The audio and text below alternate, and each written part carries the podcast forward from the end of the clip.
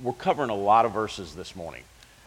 So we're going to do, this is actually a two-part lesson, okay, that we're going to do all at once. So if you're taking notes, the title of the lesson is The Gifts God Gives to Believers.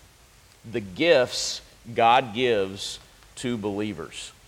So the first part of the lesson, part one, and you can write part one, is the gifts, the giving of gifts. The giving of gifts. So when this, remember Ephesians is broken down into first part, two parts. The first three chapters, Paul was laying the groundwork of understanding, knowledge, doctrine, theology. He's given the groundwork. And then in the final four chapters, he gives more application. He's kind of informing them and instructing the Ephesians how they are to live, how they are to walk, what they are to do. And he starts out in chapter 4, verse 1, talking about unity. And we're not going to recap the four verses, six verses that were covered before, but in verse 3 it says, being diligent to preserve the unity of the Spirit in the bond of peace. So this chapter starts out and it's talking about the unity of the body of Christ and the importance of that. He's talking about the structure of that, how it works, what it's for, and how it's grounded, because it goes on and it says, there is one body and one Spirit, just as you were called in the hope of your calling, one Lord, one faith, one baptism, one God and Father over all, who is Father of all, who is over all and through all and in all. So he's putting the body of Christ together. Then we come to chapter 4, verse 7, and he says, but. Anytime a word like that is used, it's like, hey, stop down, I'm going to change direction, I'm going to give you additional information or build on what I just said. So, part one of this lesson, again, there's two parts. So part one is the giving of gifts. A is the gifts of Christ to individual believers. The gifts of Christ to individual believers. Verse 7 says, but to each one of us grace was given according to the measure of Christ's gift. So he stops down and he's talking about the unity of the body of believers, but he wants to amplify this. He wants to give additional instruction. And the first thing that he shares under talking about the gifts of Christ to individual believers is, number one, it is personal. The gift that he gives is personal. It's not congregational. It's not by group. Whenever God gives us this gift that he's talking about, it is personal.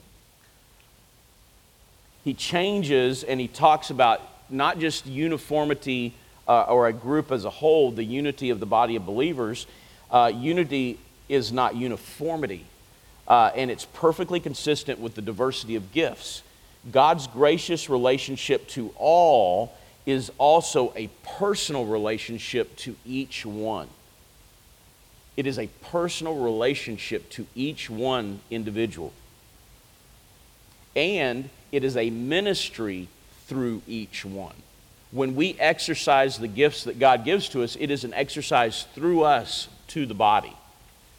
So Paul moves from the unity of believers to the uniqueness of believers, talking about each one of us personally, of what he has done and what he is going to do and how he's going to do what he's going to do. So first thing, number one, is it is personal. Number two is it is not earned. When God gives gifts to us, they are not earned. It says, but to each one of us, grace was given. Grace was given. Grace is a single word definition of the gospel of Jesus Christ. That's what grace is. The gospel is the good news of God's grace to sinful mankind. That's what it is. It is it's the good news of what God has done for us because he loves us. That's what grace is. The nature of grace is giving. That's what it is. It's giving. And the Bible tells us much more about giving than getting, and we see God is constantly giving to us. God is a God of grace because he is a God who freely gives. It has nothing to do with anything that we have done or anything that we failed to do. It can only be received. That's all that grace is. God is gracious because of who He is, not because of who we are or what we are. It has nothing to do with us. His grace is therefore unmerited, unearned, and undeserved. We do not deserve God's grace. We don't deserve His outpouring of love towards us. We did nothing to merit it. We did nothing to earn it. We did nothing to deserve it. And it's not that we did something, and it also isn't that we didn't do something. Like, I was supposed to turn right and I turned left. But if you turned right, I guess I should be going like this. If I turned right instead of left, well then, I would have earned it. No, there's nothing that we could do in and of ourselves to earn God's grace. Grace depends entirely on the one who gives it. It's completely up to God, not on the one who receives it. Grace is God's self-motivated, self-generated, sovereign act of giving. That's what God's grace is. So, number one, it's personal. Number two, it is not earned. And number three, it is a gift of Himself. It is a gift of Himself. It says, but to each one of us grace was given according to the measure of Christ's gift. God's grace has another dimension that we tend to not talk about. And as I was studying through this passage, I was like, wow, that's a really incredible concept that I just don't think about. I had not thought about this a lot. The fact that God's grace is therefore God's self-donation of Himself to us. That's part of what God's grace is. He not only gives blessings to men, we tend to think about that part of grace, of giving blessings, because who doesn't want to be blessed? Who doesn't want to receive blessings? We know that we receive salvation, and that's an amazing blessing and grace that God is pouring out on us, but He also gives of Himself to us. This is infinitely more important and precious than any blessing God gives. It's the gift of Himself. That's what He does. It's a staggering truth of the gospel that the holy God of the universe has given Himself to sinful mankind. The holy God and creator of the entire universe has given Himself in the form of Jesus Christ to you and to me individually. That's an amazing concept and an amazing thought. And it just thinking about the work of salvation that Jesus Christ did, it just makes it all the more amazing. God grants us His salvation, His kingdom, His inheritance, His spirit, His throne, His wisdom, His love, His power, His peace, His glory, and every other spiritual blessing in the heavenly places, according to Ephesians 1:3. That's what He has done for us individually. That's part of what grace is. It's a gift of Himself. But far more than all those blessings, He blesses us with His personal presence. We get the personal presence of Jesus Christ in the form of the Holy Spirit indwelling us as a believer. God owes nothing to sinful men except judgment for their sin. That's all that we deserve. That is it. Nothing more, nothing less. That is what we deserve. Yet He does not owe men the smallest blessing in favor. Yet in His grace He has given us all the blessing of all blessings, the immeasurable blessing of an intimate shared life with Him. That's what He gives to us. There's an example that you can think about that kind of creates this in our minds a little bit. Most of you in high school are not married, I assume. You're all single. Now, there are some married people in here, me being one of them. When you think about marriage, when you choose a partner, when you choose a marriage partner with whom you plan to spend the rest of your life with, rest of life in marriage, we are careful to pick someone who is worthy of the self-giving that marriage demands. You're picky. You want to pick who you want to marry. And you're going to be picky because you're going to be giving everything to that person. That person is the one above all others whom we will give our love, our time, our thoughts, our devotion, our loyalty, our resources, everything to. In short, we give all that we have in marriage. And we choose who we're going to marry based on the merits that they have of, I want to do these things for them.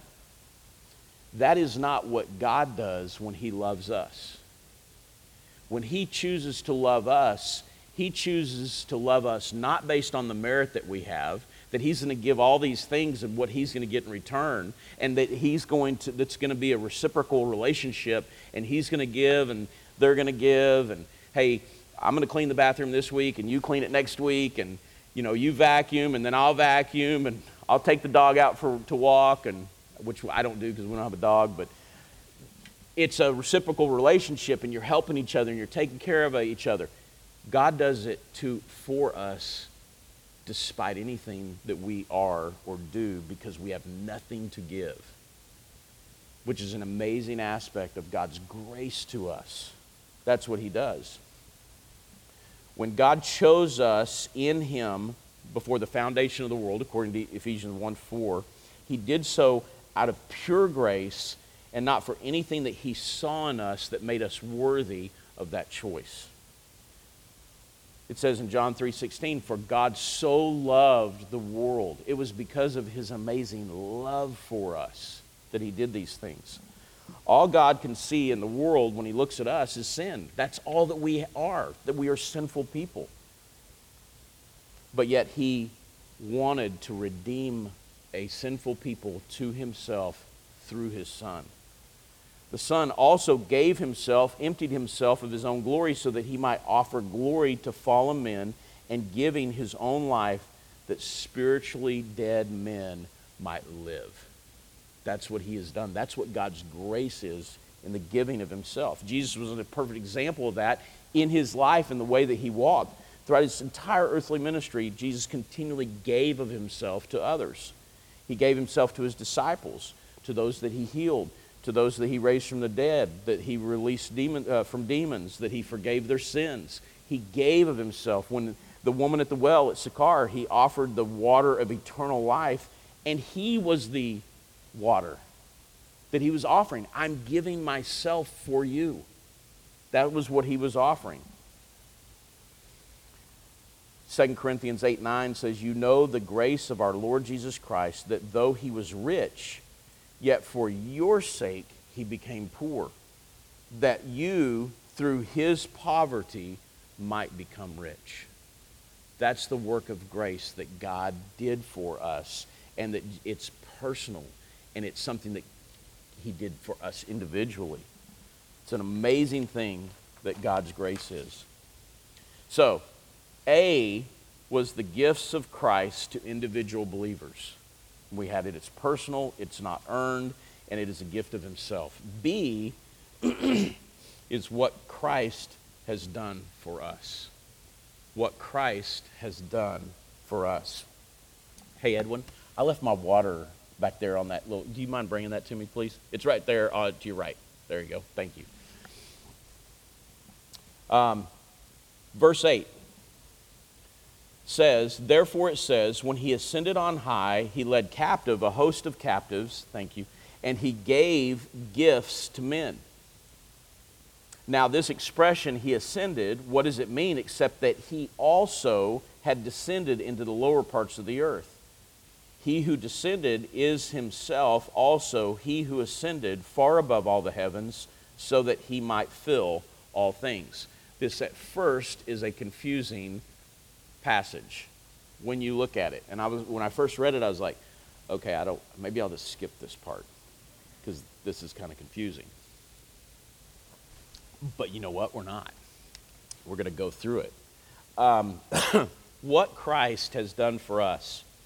Paul is getting ready to talk about some of the gifts that he gives to us as believers, And the way he gives those gifts is through what Christ has done for us. So he stops down and he's going to talk about these the gifts Christ has given.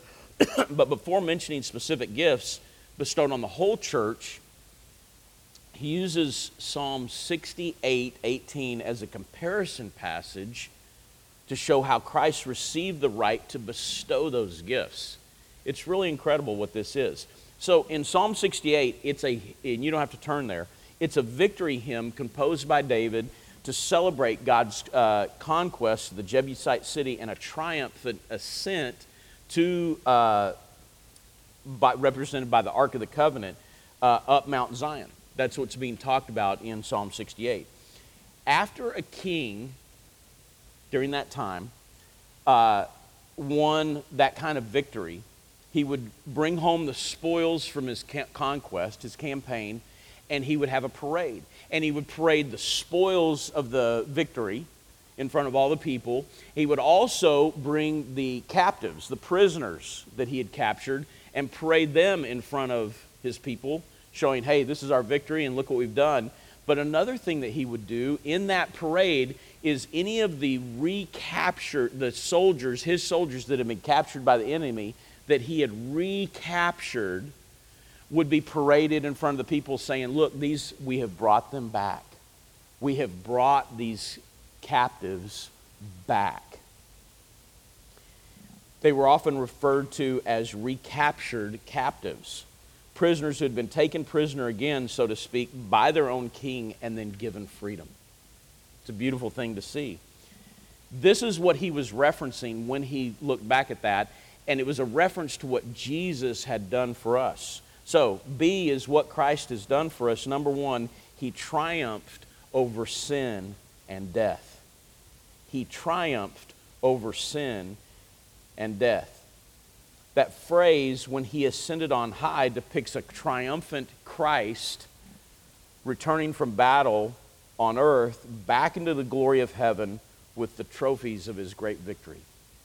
He was triumphant in his return because of the life that he had lived and the death that he had died and that way he was raised back. And he ascended victorious.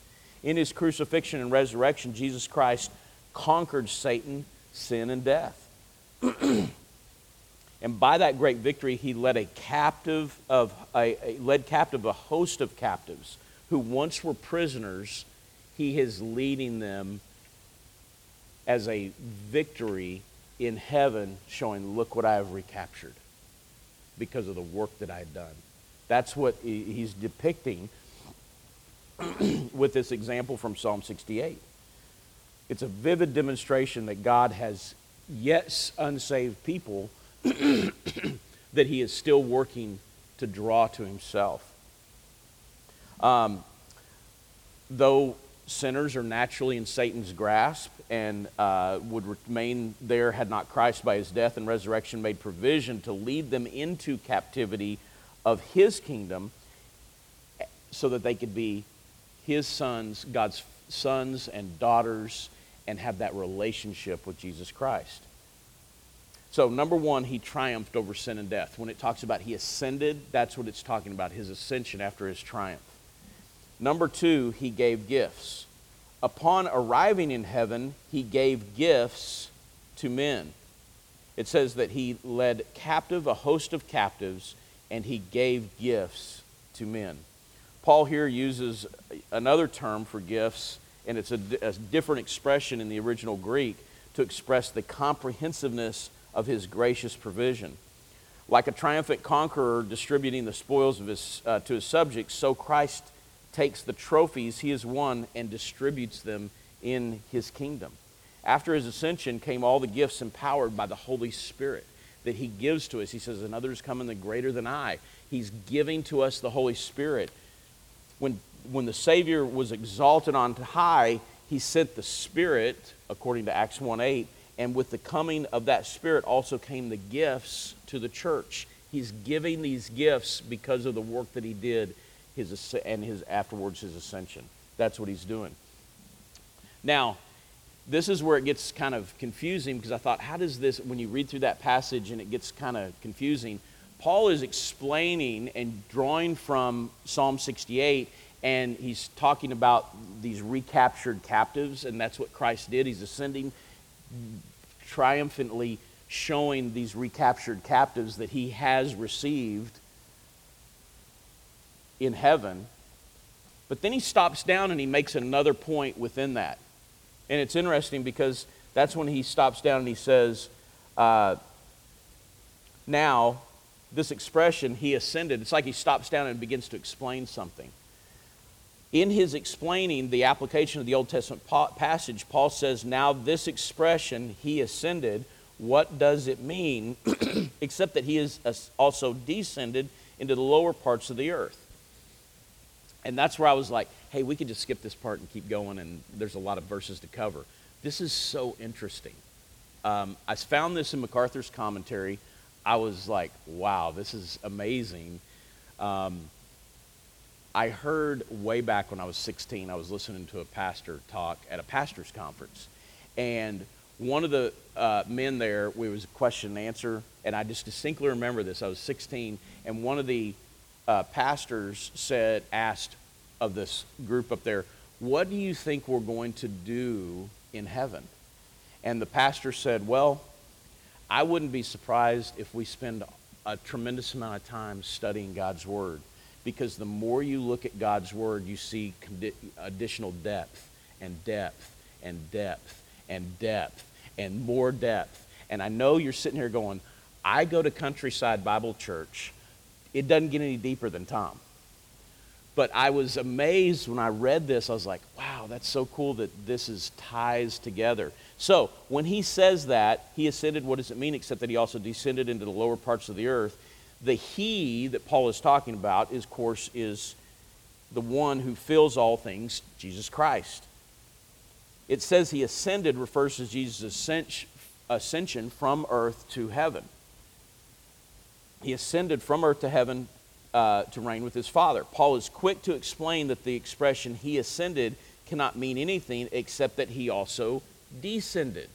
So what does that mean? If ascended refers to our Lord's being taken up to heaven, then descended must refer to his coming down from heaven to earth. The depth of Christ's descent is in our incarnation is said, and I'm reading this exact, is said to be into the lower parts of the earth. I never understood what that meant. What does the lower parts of the earth mean? Does that mean hell? What does that mean?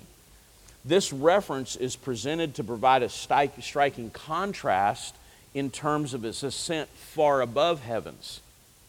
To understand that phrase, the lower parts of the earth, and this is what was really cool, we need to examine it of where else was that exact term, original Greek, used in Scripture, or original Greek or Hebrew.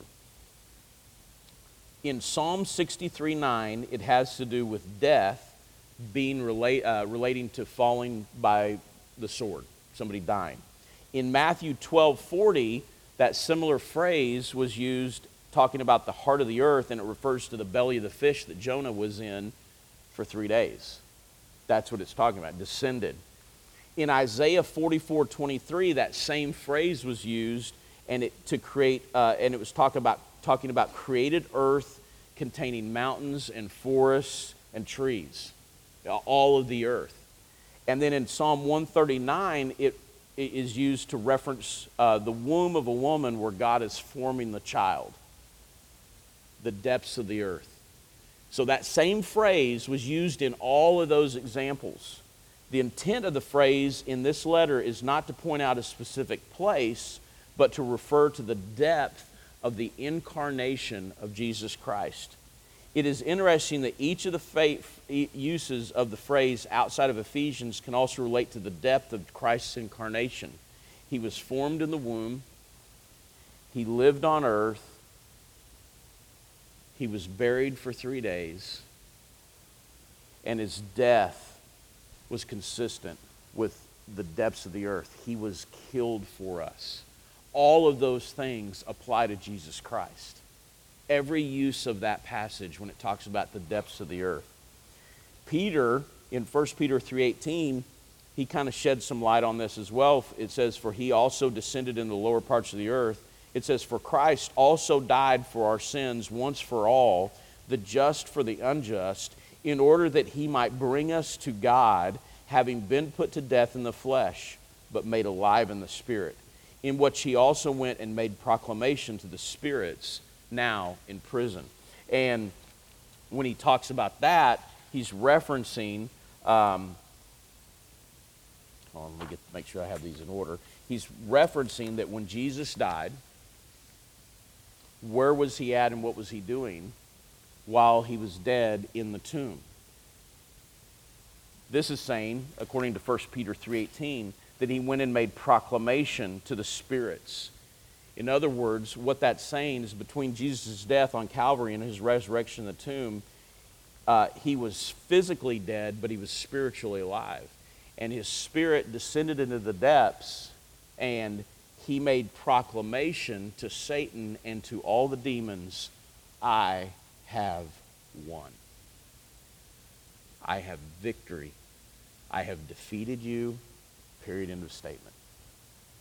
And that's an amazing thing. And the thing is that incarnate work that Christ did, he gives to you and I personally.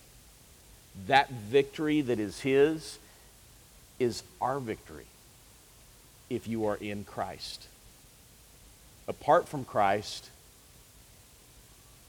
you are separated eternally from him, and you will be in the depths of hell, and you will hear him say, "I have been victorious, and those that are mine are with me, ascending to heaven." That's the magnitude of salvation or lack of salvation. That's the truth. So, C, our next point, A was the gifts of Christ to individual believers. B was what Christ has done for us. C is the gifts of Christ to the whole church. The gifts of Christ to the whole church. It says in verse 11, "And he gave some as apostles, and some as prophets, and some as evangelists, and some as pastors and teachers." So Paul continues to explain the gifts that he has given to believers.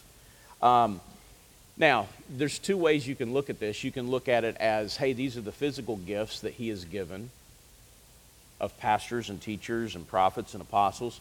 But it's also can be looked at, and I think in context, it's talking about the gifts that he has given to us as believers, and the gifts that he has given are through the work of the apostles and prophets and evangelists and pastors and teachers. Those are gifts that God gives to us. Number one that he shares is apostles and prophets.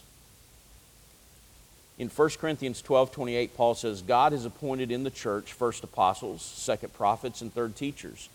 That statement adds weight to the apostles and the prophets. So the first of these two classes of gifted men, apostles and prophets, what were they for? What did they do? Okay, so we're going to talk just real quickly because we don't have tons of time, but I want to cover this. The work of the apostles is to... really threefold. Number one, to lay the foundation of the church. That's what they did according to Ephesians 2:20. Number two was to receive and declare the revelation of God's word. They received the revelation and they declared the revelation of God's word. So these were the ones that wrote the scripture, that spoke. That's where God worked through the apostles and the prophets for that purpose. And number three, to give confirmation of that word through signs and wonders and miracles. They were allowed those gifts for the purpose of confirming the truth that this was from God. That's what they were. That's where the apostles and the prophets were. The basic meaning of the word apostle is simply one that is sent on a mission. It's primarily... and most technically a sense of apostles used in the New Testament, which included only the 12, Matthias, who replaced Judas, and Paul, who was uniquely set apart for the purpose of evangelizing the Gentiles and being apostle to the Gentiles. And it started with Christ, who then shared with them, and then they went on to share with us. The qualifications for that apostleship have been, had to have been chosen directly by Christ and have witnessed the resurrection of Christ. Paul was the last to meet those qualifications. It is not possible, therefore, for someone to claim to be an apostle in the church today. It's not possible, because those are the qualifications of an apostle or prophet. So God gave to you and I the gift of apostles and prophets, and through them we have His Word. We have God's Scripture. This is a gift that God has given to us. Be mindful of that. So, I'm going to need to speed up because we got like 15 minutes and we haven't got to part 2 yet. So, he gave us first the apostles and prophets. Number two, evangelists. These are men who proclaim good news. The work of an evangelist is to preach and to explain the good news of salvation in Jesus Christ to those who have not yet believed. That's what an evangelist does. He is a proclaimer of salvation by grace through faith in the Son of God. That's what he does. The New Testament evangelists were missionaries and the church planters, much like the apostles, but without the title and the miraculous gifts. That's what they did. Who went where Christ was not named and led people to faith in the Savior. We're going to have a missionary spotlight this morning. That's what evangelists do. That's what missionaries do. They are proclaiming the good news of Jesus Christ. They are professing it. They then taught new believers in the Word, built them up, and moved on to a new territory. That's what they did. So, number 2 is evangelists. Number 3 was pastors and teachers. Pastors and teachers. That word pastor means shepherd. He has given us, one of the gifts that he has given to us is shepherds. Pastor Tom, the pastors in our church, Justin, we are given pastors and teachers. Teachers has to do with the primary function of pastors. So one thing that I struggle with is... See, people will say to me and say, "Oh, you're preaching today." I don't view myself as a preacher, okay? So I'm a construction worker, all right? That's what I am, and I'm a husband, you know? But somebody would say, "Hey, you're preaching." I'm like, I'm not a preacher. I so appreciate that I've been given the opportunity to teach here in our church. But really teaching, in a sense of the word, if you are in leadership, if you are in service, if you are a member of the body of Christ, you are functioning in some way and exercising your gift in some way of service to the body.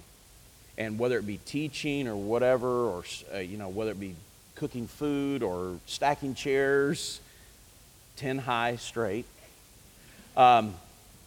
whatever your service is, that's what God is doing through you, through the indwelling of the Holy Spirit for the body of Christ.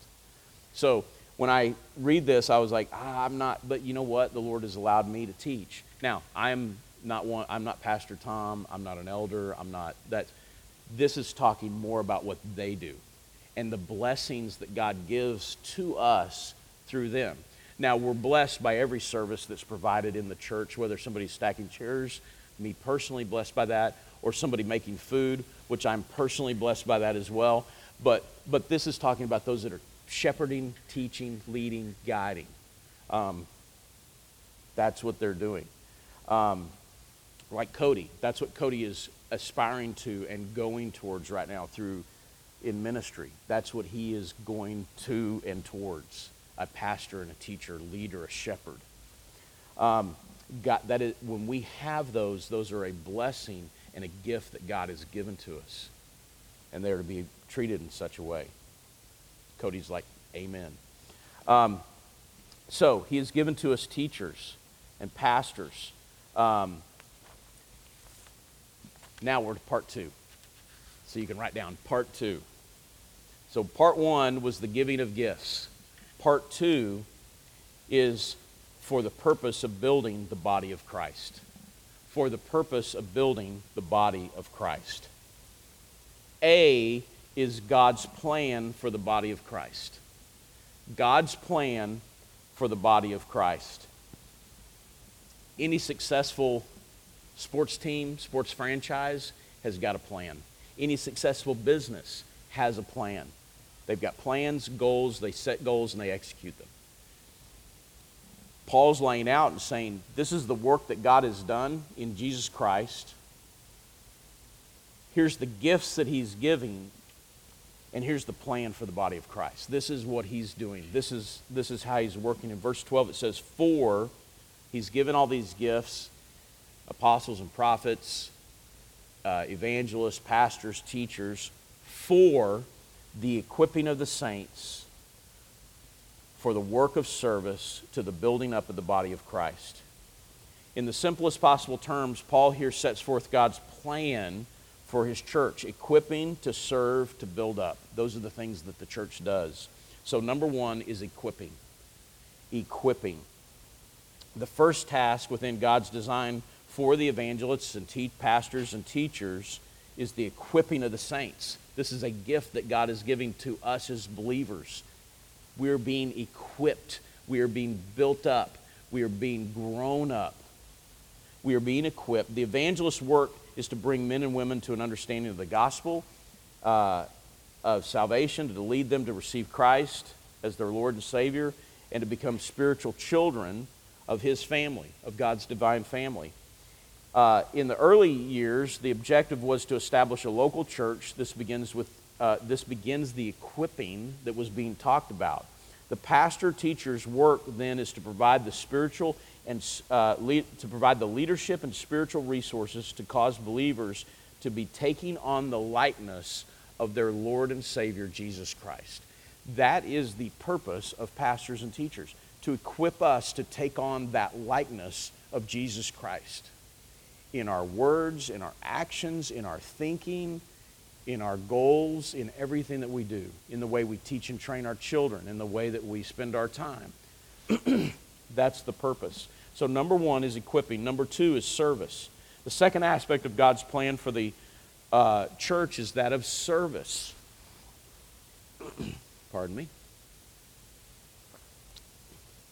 Paul's language indicates that it is not the gifted men who have the most direct responsibility to do the work of service.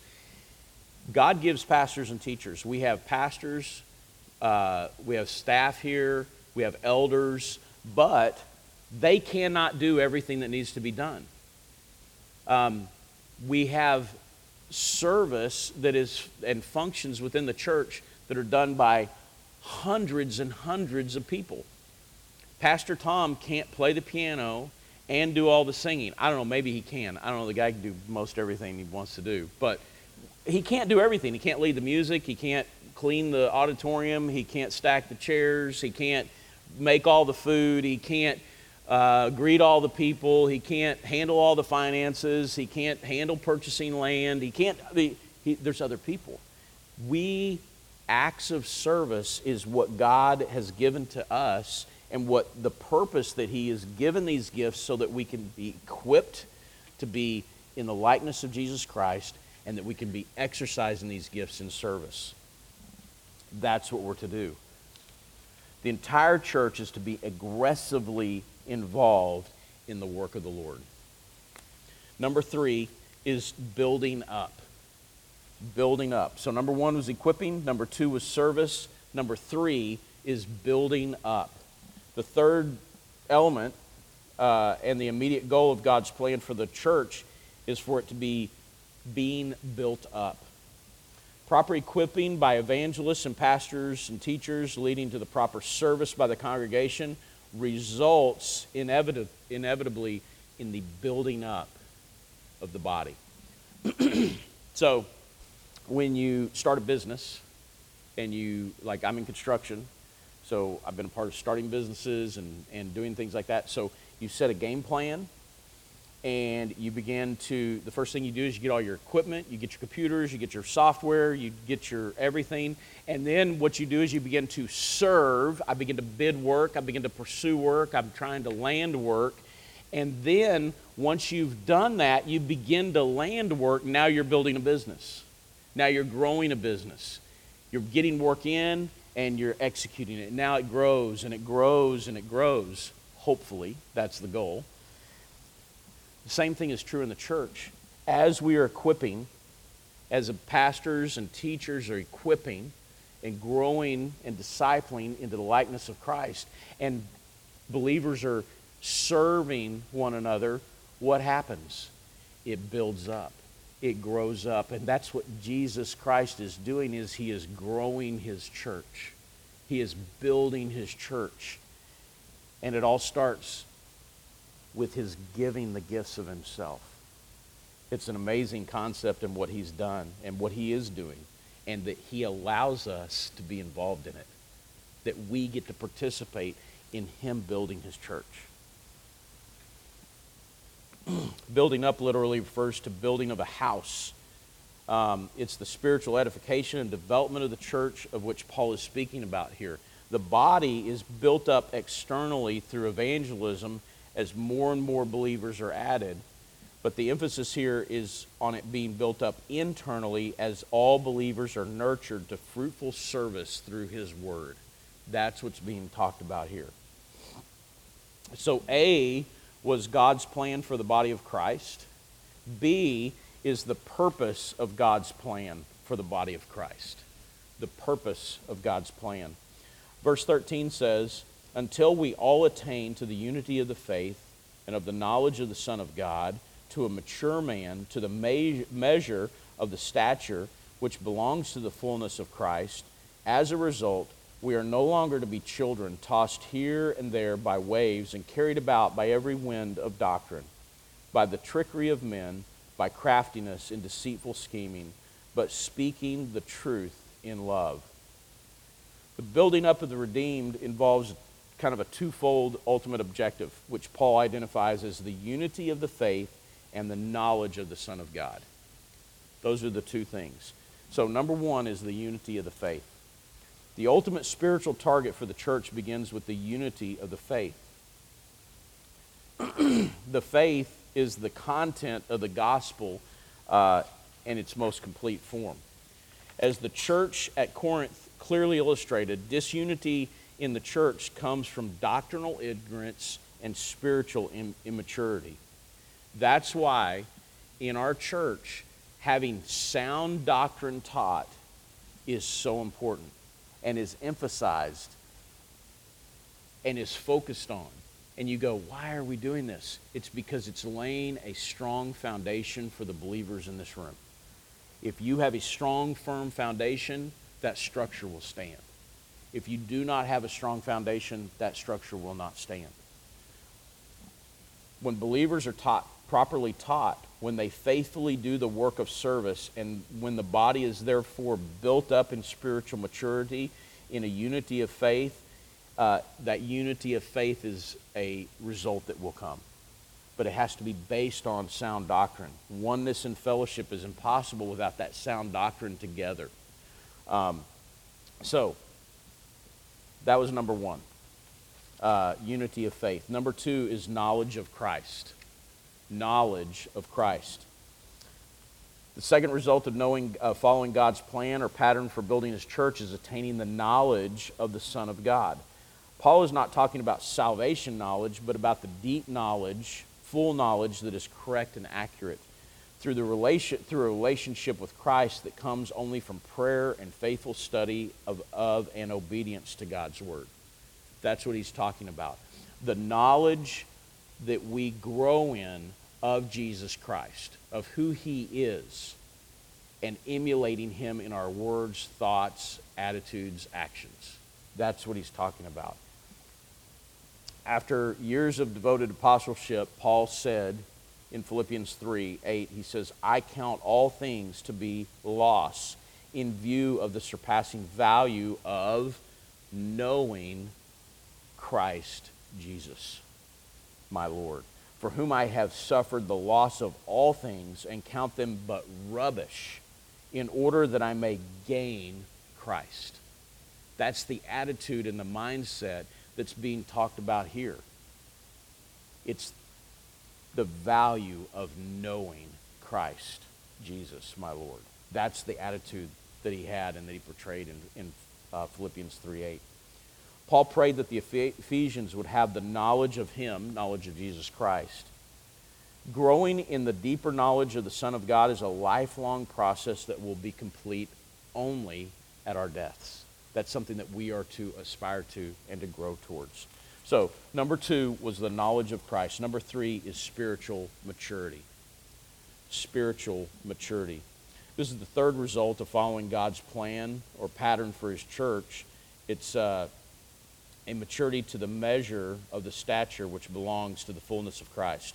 I was actually nervous about this because they use the word measure a lot. I grew up saying measure, M-A-Y-S-U-R-E. So I have to think about it every time I say measure and say M-E-A instead of M-A-Y. So you've caught me a couple of times. I've gone like, measure.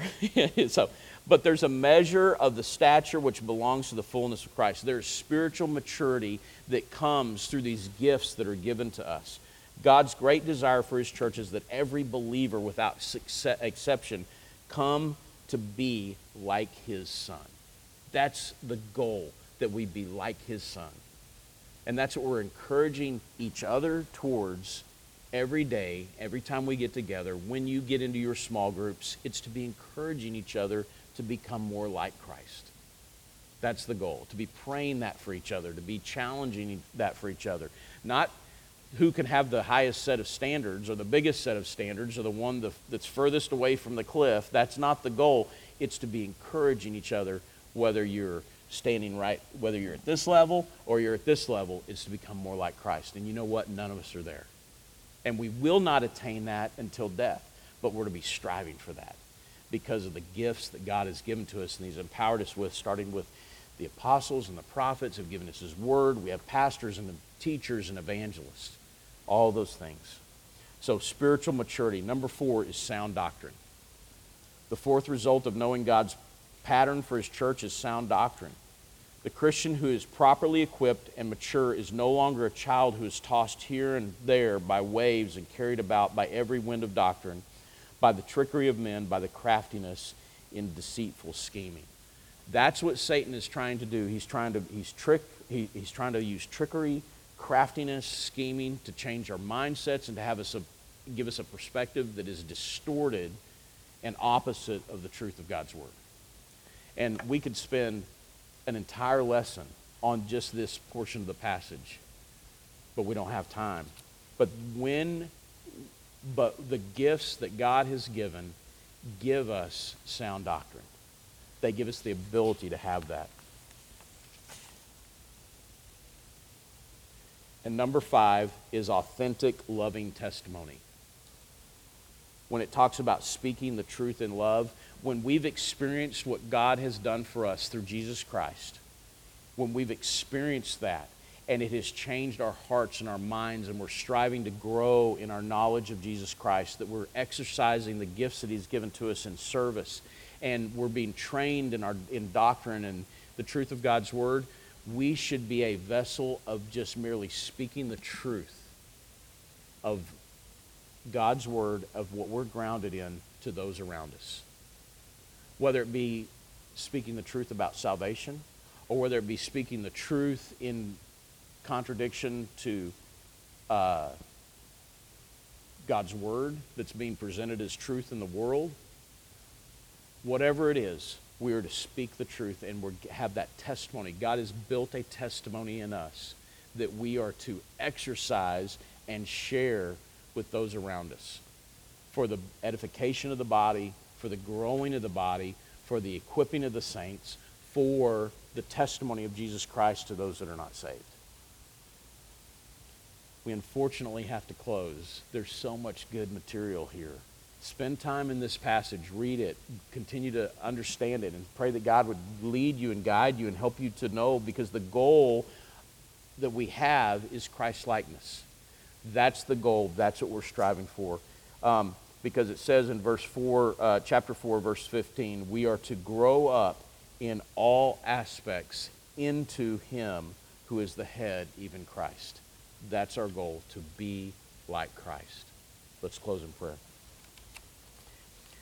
Father, we thank you for your word. We thank you so much for the gifts that you pour out on us, starting with your Son, the Lord Jesus Christ. The fact that you loved us when we were not lovable, when it was unmerited, you poured out your grace on us. We thank you, Father, that you did that for us. I pray if there's any here that do not know you, that have not come to a saving knowledge of your Son, the Lord Jesus Christ, that are holding on to their own eternity in their own hands, thinking that their good works or their actions or their attitudes will save them. I pray, Father, that you'd bring them to the end of themselves, that you would help them to understand that their only hope is trusting in you in the form of your Son, the Lord Jesus Christ. Father, I pray that you would be with us the remainder of this day, that you'd bless our time of worship and fellowship together. In Jesus' name, amen.